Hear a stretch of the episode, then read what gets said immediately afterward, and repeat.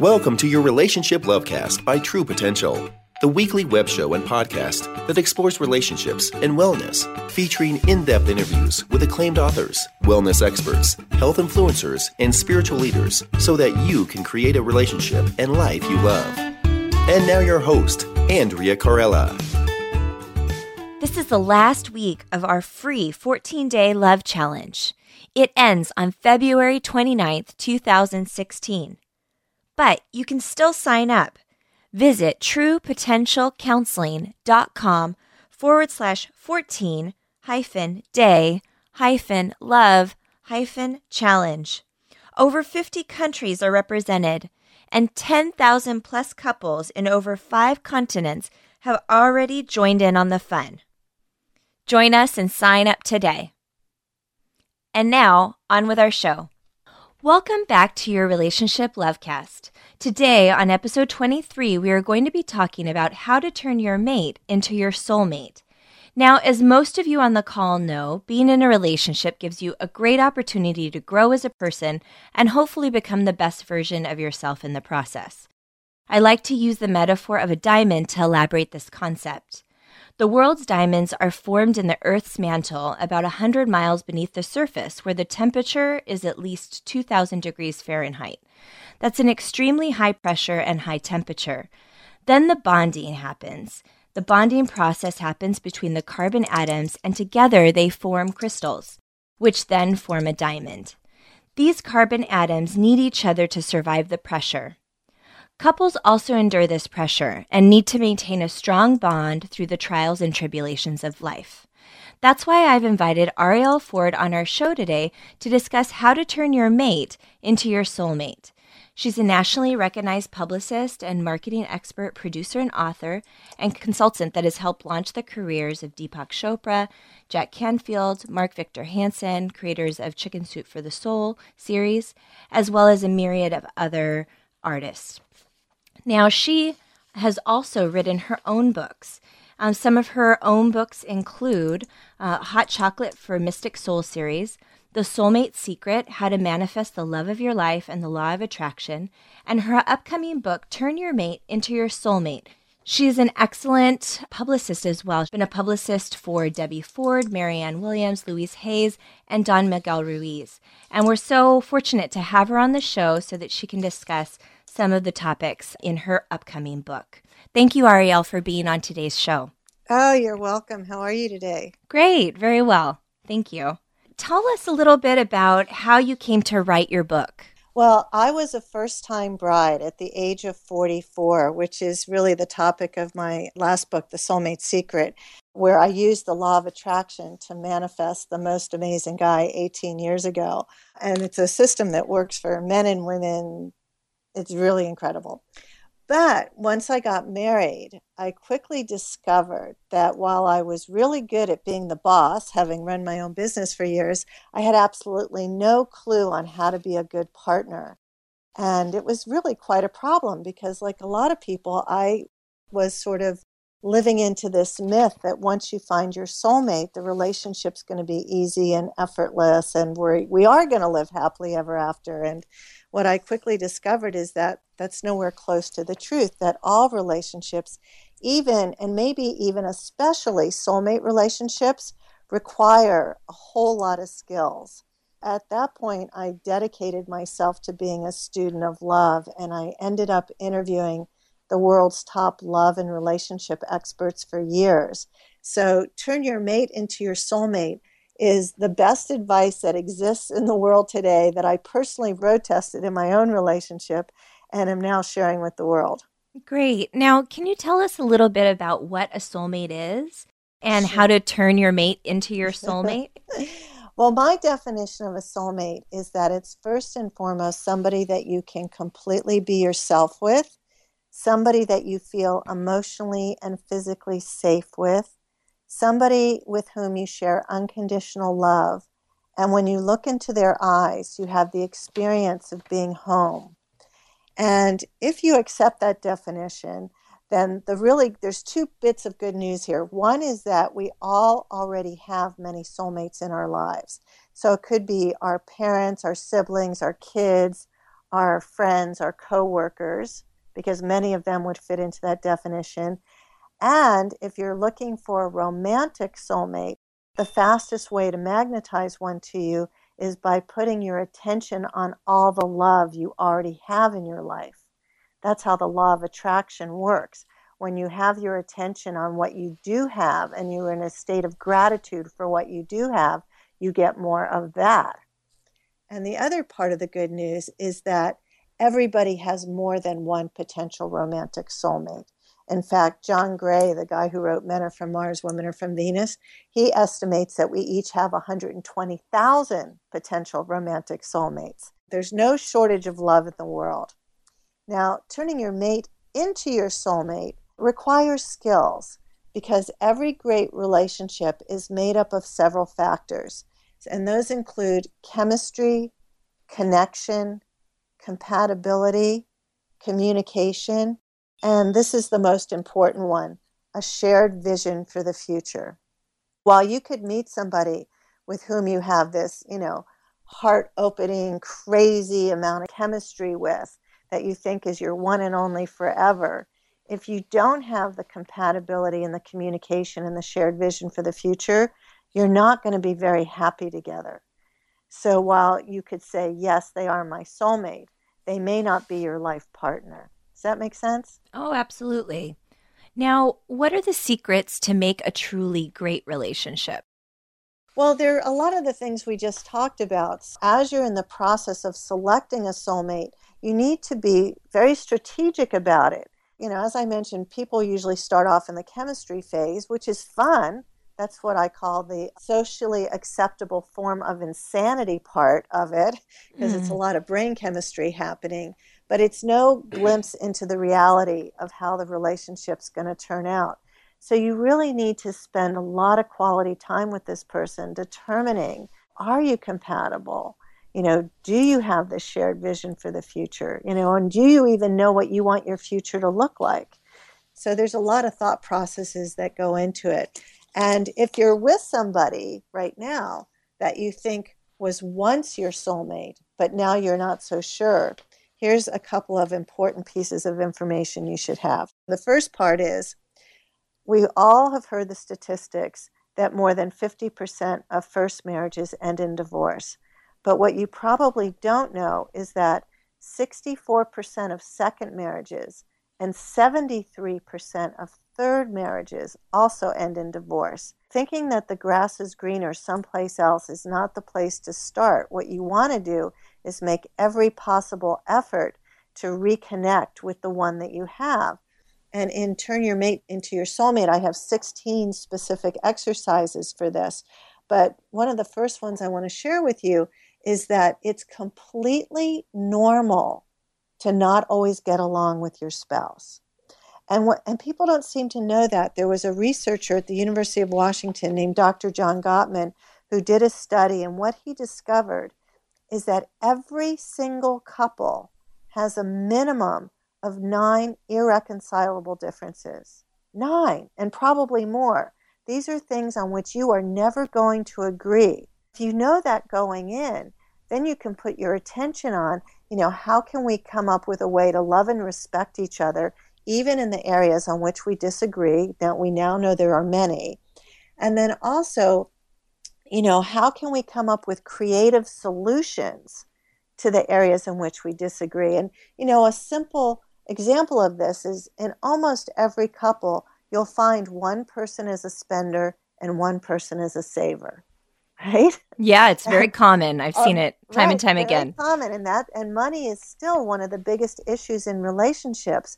But if we went into a relationship knowing that that's normal, you know, am I the spender? Am I the saver? And learning how to communicate it and set up structures so that nobody's blindsided by the other's behavior. This is a way we can have a happier, more harmonious, more loving marriage. You know, I certainly had that in my marriage when we got together. I grew up in a rather poor family. My husband grew up in a rather wealthy family he was a spender and I was a saver, and I was sort of appalled at how easily he could spend large sums of money. And it wasn't that he wasn't responsible with it because he earned the money and he had the money to spend. It was just way outside my comfort zone. By sharing with him, sort of from a very vulnerable, authentic place, about where my money issues stemmed from, and from him proving to me over and over again how responsible he is with money, we eventually got to the place where I'm much more comfortable spending money. And for the first time in his life, he shops sales. Mm, right. I find that with couples that have those conversations, they can really find their new middle together in how they can harmonize with one another in those different areas and help uh, influence one another in those ways. Yeah, and it's really all about the communications. So, in the book, I really share some effective communication strategies, all of which come from not doing any blaming or shaming, but starting with I statements and sharing how you feel and how the situation is for you. Because I promise you, your mate didn't wake up this morning thinking, oh, I wonder how I could make Andrea crazier today. What could I do to really piss her off, right? Yeah. I don't think people go into their day with that mindset. no, but a lot of us live as if that's the truth. Oh, he's just doing this to annoy me, or she's really trying to get under my skin when that's not the truth at all. We're just all wanting to be loved and accepted for ourselves for who we are. And even though you may think you may be telling your spouse, oh, this is really what I would prefer that you do, if you're saying it in sort of an angry, judgmental tone of voice, he's never going to hear it. You know, and that's that's one of the other great things I discovered that really changed my relationship was that I didn't understand that men's brains are wired differently from women's brains. Oh, it's true. Yeah. Isn't it? Oh, absolutely. We process things differently in different Completely. ways. Completely. So we think that if we they walk in the door and we throw three questions at them, we're going to get an answer. They're overwhelmed. Completely. All they want to do is hide because in their brain, different as it is from ours, they can only handle one question at a time. You know, the point is in the sweetest tone of voice ever, and hopefully starting with a few compliments, ask them one question and then keep your mouth shut till they give you an answer you know? And then if you have a second question maybe ask them later you know? You know we can handle three things at once and we mm. like it. We're good at multitasking to a certain degree. Right. It's part of our evolution to right? be able to take care of the kids to be able to prepare the meal to make sure nobody gets eaten by crocodiles. Right, we're exactly. we're wired that way to be attentive we have sort of our brains sort of have this great peripheral vision where men are much more single focused. They're so like warriors. They are Focus, like warriors, focusing on you know, killing the the animal, the hunt. Right, solving one problem at a time. Exactly. So you know those those were some of the the things I learned that really made a huge difference. Like I didn't even understand the concept that there's something men want more than sex. Right. I was blown away when there's I so much more. This. They want respect. Mm. So much more than sex or love. They want respect and they want to know that you respect them and they want to be admired and they want to win. Mm-hmm. So if you mm-hmm. can set them up every day to win, just by simple little things like, you know, honey, you're really my hero. I was just so happy and proud last night watching you work with little Johnny do his homework. You're just the greatest husband in the world. If you started his day like that, you could have anything you ever wanted from him. And I think also one common themes for women are to feel supported, to feel helped, to have that sense of partnership and that emotional connection and that affirmation and acknowledgement. I, I think that those are some ways that uh, that the man in the relationship can also help support the wife in that way and how they can help um, yeah, demonstrate and, that love and respect. And that's so true. And and the thing is, most men can't be happy unless you're happy. And they can't be happy unless they understand what it takes to make you happy.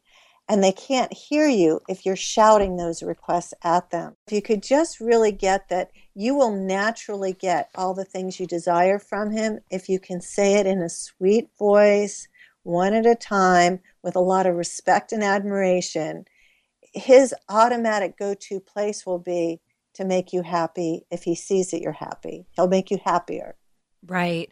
Yeah, it's I think sometimes when people are in that demanding place or that tone, that intensity, it ends up backfiring because it really is not communicating clearly. It's coming from an angry place.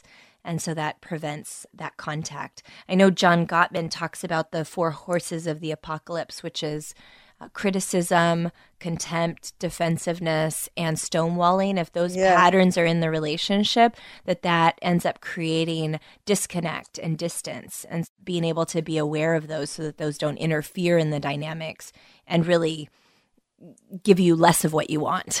yeah, there's so many brilliant guys out there like the Gottmans and Harville Hendrix and the people who've done the heavy lifting on the research.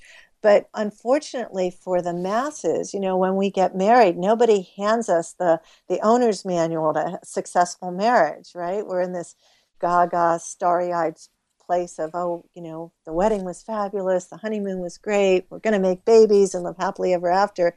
And it isn't until we get in trouble that we start looking for solutions.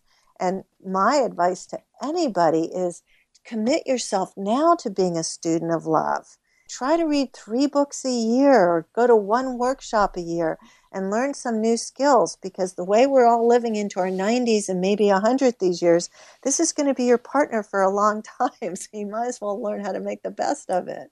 Definitely.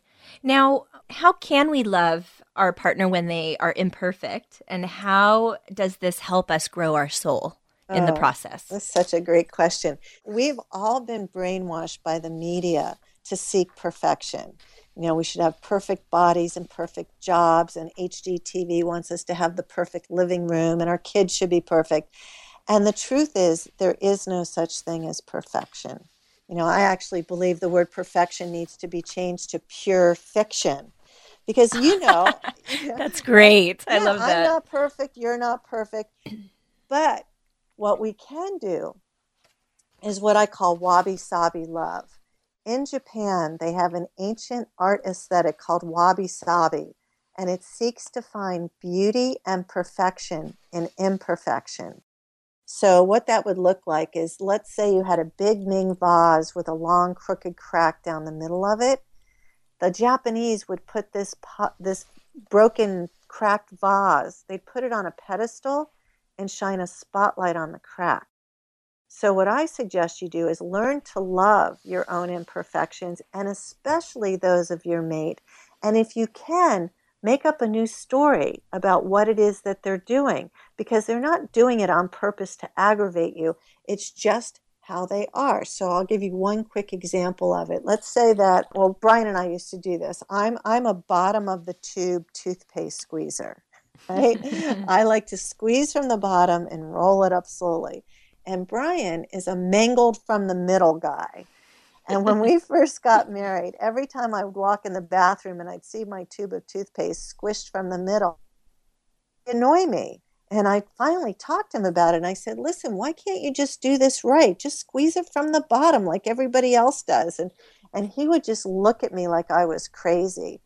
And but every single day I'd look at this mangled tube of toothpaste and I'd have negative thoughts about my very cute husband. So finally one day I thought, okay, what what's the beauty and perfection in this mangled tube of toothpaste? How could I find a wabi sabi solution? And finally it dawned on me, and Andrea, you're never to believe what happened. I looked at this mangled tube of toothpaste and it was like, oh my God, I married a guy who brushes his teeth. And that became the solution. And now every time I see the mangled tube of toothpaste, I smile because it means Brian has brushed his teeth again and we're going to grow old together and he may possibly still have his teeth at the very end. Good reframe. Good reframe. That's all it is. It's a reframe because if there's something that's really bothering you, but it's not bothering them, chances are it's more your problem than theirs. Like, for instance, let's just say they leave wet towels on the floor all the time and you've asked them a million times to pick it up. You've bitched, you've moaned, you screamed, you complained, they still don't pick up the towel. Give up already. Just pick up after them. How hard is it? It takes two seconds out of your life. Is it worth having a constant, daily, annoying fight over a wet towel? Now, there are things that are worth having fights about, and sometimes you may need somebody like Andrea to be in the middle of your fight and referee, because mm. I'm a mm. big fan of therapy and coaches. There's something really big. If there's massively bad behavior or addiction or abuse, don't expect to be able to solve those problems on your own. You're not qualified to solve the big ones on your own.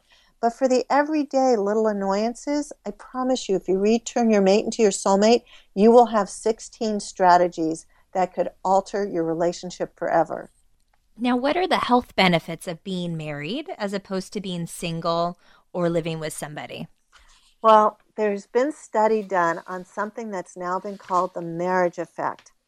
And couples that are in a happy marriage live longer, heal faster, and have happier lives. And men in particular live at least seven years longer than single men. Now, all of these benefits only come if you're legally married. If you're just in a committed relationship and living with somebody, you don't get any of the benefits. And the reason for that is because the primitive part of your brain still doesn't feel safe. And safety is the number one thing most human beings require.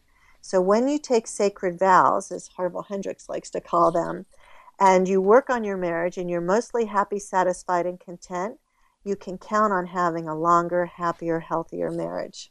Great. Now, what um, is a feelization, and how does this help you manifest your desires in your life and in your relationship? So it's called a feelingization because most people have heard about visualizations. And that happens inside of your brain, in your head, where you, let's say you want a new blue BMW, and you close your eyes, and in your mind, you're picturing yourself driving down the freeway in this blue BMW. But your emotional body is saying, I don't have enough money. I don't deserve it. I'm never going to get it. There's no way you can manifest that blue BMW because you're sending, you know, you have one foot on the gas and one foot on the brake, right? Your head is saying yes and your heart is saying no. When a feelingization, it's a process I take people through where you drop down from your head into your heart. You re experience feelings of love, appreciation, and gratitude as if they're happening in present moment time. And then from there, you drop in your desire, not like it's going to happen someday, but as if it's already yours. If you are still working on this blue BMW, once you're in this state of re experiencing love and gratitude, then in your heart, you say to yourself, I know and trust that the car I desire on some level, some plane is already mine, and I'm open to having it appear in the 3D world whenever it should happen. So you don't have to know where you're going to get the money or when it's going to happen. You just have to put yourself into the feeling state that at some level it is already yours because on the quantum level, this is true. Like Deepak Chopra says, the way that you know you're meant to have something is that you have the desire for it. The seeds of your desire is the proof that you are able to have it at some point in your life. But chances are you won't know how and when it's going to appear. In quantum physics, they also say that we are already connected to everything and everybody. If you're not yet with your soulmate, you can start that relationship right now today by closing your eyes and starting a conversation with him or her because at the quantum level, you are already connected, even though you haven't yet met them on the 3D level. Right. I, I know for me, back in 2006, I wrote a letter to my future mate and used this feelingization on my own, just mm-hmm. uh, and felt into it. And three years later, and really, it's one of those things. It's it's this or something better, and right. it's in its own time frame, and it it basically comes to you. And that's how I manifested my mate and yep. my partnership. And how interesting it is when a couple, a partnership comes together and they manifest something together. Like my husband and I, we manifested our home that we live in. So it just raises that frequency level of being able to manifest as a couple yes. in a very powerful way. Yes. And that's all very possible. And the the whole structure for that is in my book, um, The Soulmate Secret. You can use it to manifest love or anything else in your world. It's just about being an emotionally mature adult and becoming responsible for your thoughts, beliefs, and feelings. Because you draw, we draw to us the people, places, and experiences that match our state of being. So if your state of being is, I don't deserve something, well, you're just going to constantly get proof that it's not coming. Right. You know? So raising that frequency level. And I Yes. think also whatever you're wanting or whoever you're wanting to manifest in your life, whether it be a partner or a friend, that you also are being that person because that's also the the vibration, that frequency level of the characteristics and qualities and attributes that you want as a friend, but to be that kind of friend or to be that kind of partner is important. Yes, and and the other thing I, that's true, and at the same time, you don't have to be perfect to manifest love. Because what most people don't really understand about a soulmate relationship is that there's nothing more healing than being with your soulmate. So being open, willing, and available for your soulmate, being intentional and both intentional and surrendered at the same time Mm, is sort of the absolutely. We'll have to have, we'll have to have that conversation another day. That sounds great. Well, we'll go ahead and wrap up for today. My last question is Where can our listeners get your five part video series and bonuses? Sure. It's all at a website, mate to soulmate.com, mate to soulmate.com. And there's a five part video series on there. There's the first chapter of the book and some other goodies. So just take a look at that and see if it works for you. Great. Thank you so much, Arielle, for coming on today's show. Oh, you're so welcome. It's great talking to you. Great, wonderful. So there you have it. I hope you found this podcast as interesting and as informative as I did. And to get access to the show notes and links mentioned on the show, please go to truepotentialcounseling.com. And if you like this podcast, if you could please leave a review in iTunes so you and I can have more impact in the world in relationships across the globe. Thank you so much, and we'll catch you next week on Relationship Lovecast. Thanks for listening to Lovecast by True Potential at www.truepotentialcounseling.com.